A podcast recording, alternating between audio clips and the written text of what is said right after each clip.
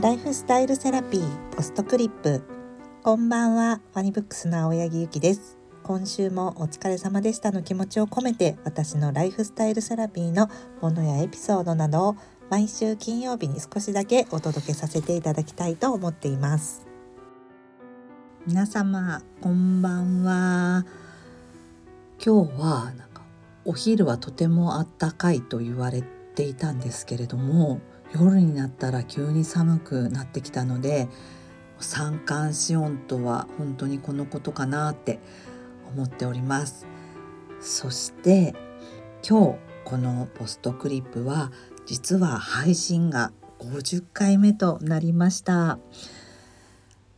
本当に2月から去年の2月から始めてもう1年経つんですけれども当にお聞きくださっている皆様のおかげで続けていられますので本当にありがとうございます。そしてあの皆さんはこのポストクリップやライフスタイルセラピーはどこのサービスでお聞きいただいてるでしょうか？このライフスタイルセラピーとこのポストクリップは Apple のポッドキャストや Spotify もしくはあのそういう音声アプリじゃなくてもワニブックスの Book Out というウェブ上のウェブマガジンのウェブ上でも聞けるんですけれども実はこの50回配信を記念するかのようにあの有名な音声配信サービスの Voicy さんから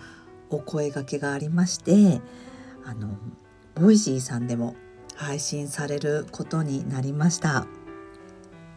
聞いていただくね場所が増えるのはとっても嬉しいことですし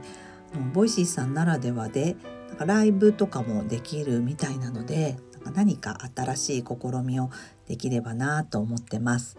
でね聞いている方の中でもえ Voicy さんの方がなんか聞きやすいとかいつも実はそっちを愛用してるなんていう方がいらしたら Voicy さんの方でも聞いてみてください。今週はですね私は新しい本の著者とお会いして打ち合わせたりあのウェブマガジン Book Out の中で連載している著者の本をまとめるということでその方と会って打ち合わせをしたりあとはずっと親しくしているもう親友以上の中のとっても美しい人なんですけれどもその方と会ったりとか何かと人に会う予定があったりそして今日はあの次回のライフスタイルセラピーのゲストの英国紅茶研究家の斉藤由美さんとライフスタイルセラピーの収録もしてきたんですね。で本当にその英国紅茶研究家というだけあって斉藤先生からの紅茶のお話はとっても面白くって私は本当紅茶もコーヒーもこう日本茶も本当にお茶茶とつくものというか何でも好きで常にこう何か飲んでるような感じなんですけれども健康のための紅茶のお話とか種類の話とかもたっぷりお聞きしたんですね。だからいつもカフェでこうメニューにこうダージリンかアッサムかこうセイロンかとかこう選んでくださいみたいな時になんかなんとなく適当に決めてたんですけれどもその紅茶一つ一つの個性もしっかりお聞きしたので今度からこう好みとか気分とかあミルクティーならこれとかそうに選べるようになるなと思ったので是非ご興味があれば次回のライフスタイルセラピーも聞いてみてください。そして今週のお話は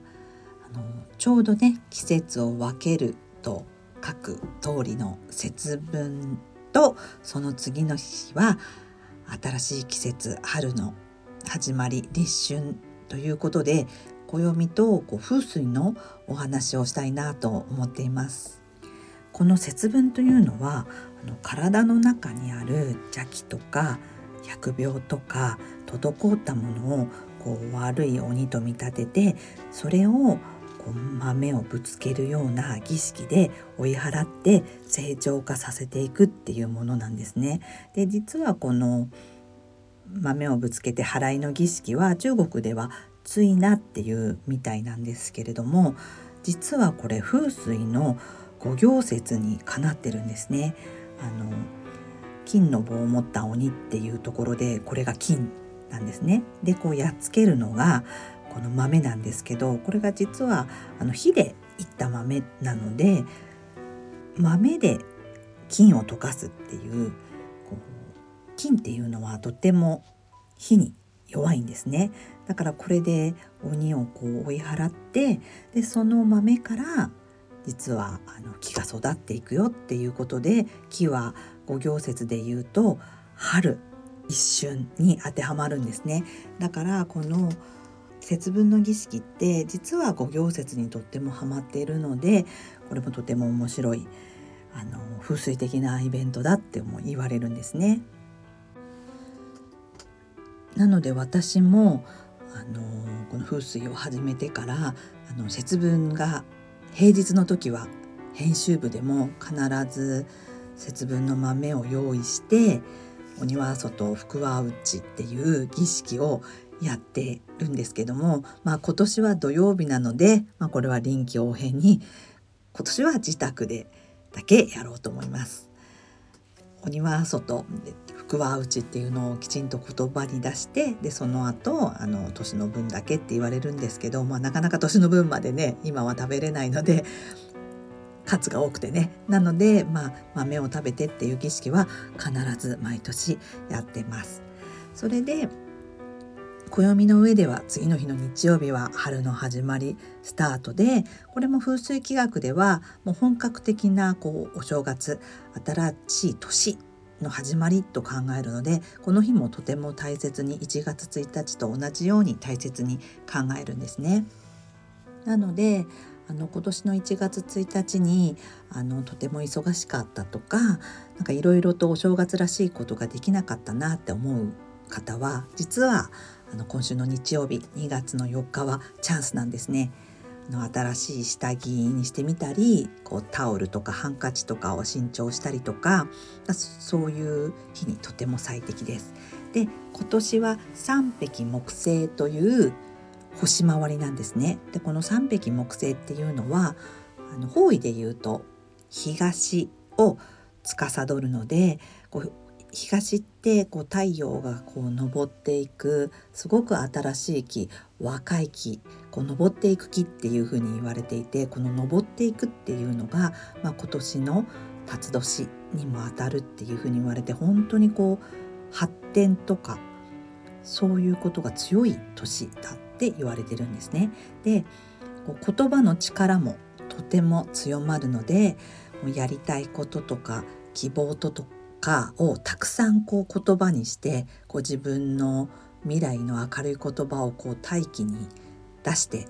そして決定づけるっていうのもとってもいい日なんですね。で、まあ、一人でもあのこうなりたいとかこういうことやろうとかそういうふうに言うのもすごくいいですしあの友人とかご家族との会話でいろいろお話しするのもいいしあとはあの書くっていう、まあ、書くという行為は木の行為こう動いて言葉を記すっていう行為もとてもいいのでもう新しいノートとか、まあ、スケジュール帳の後ろとかに今年のやりたいこととか希望とかとにかく明るい未来っていうことを書いてしかもなりたいなとかじゃなくてなるっていうふうに決定づけるっていうことがいいのでそういうことをもしもお時間があったらちょちょっていう感じでもいいので書いてみるのもいいかもしれません。今年の立春はまだ何をするかは決めていないのですがこうなんとなく自然不足だなと思っているので近くの広い公園に行くかこう可能だったらこう日帰りでも少しだけこう遠出をしてしかも木っぽいでこう新たな気分でこう未来に向ける明るい言葉をたくさん話せるようなことをしたいななんて思ったりもしくはあの家の掃除ではなくて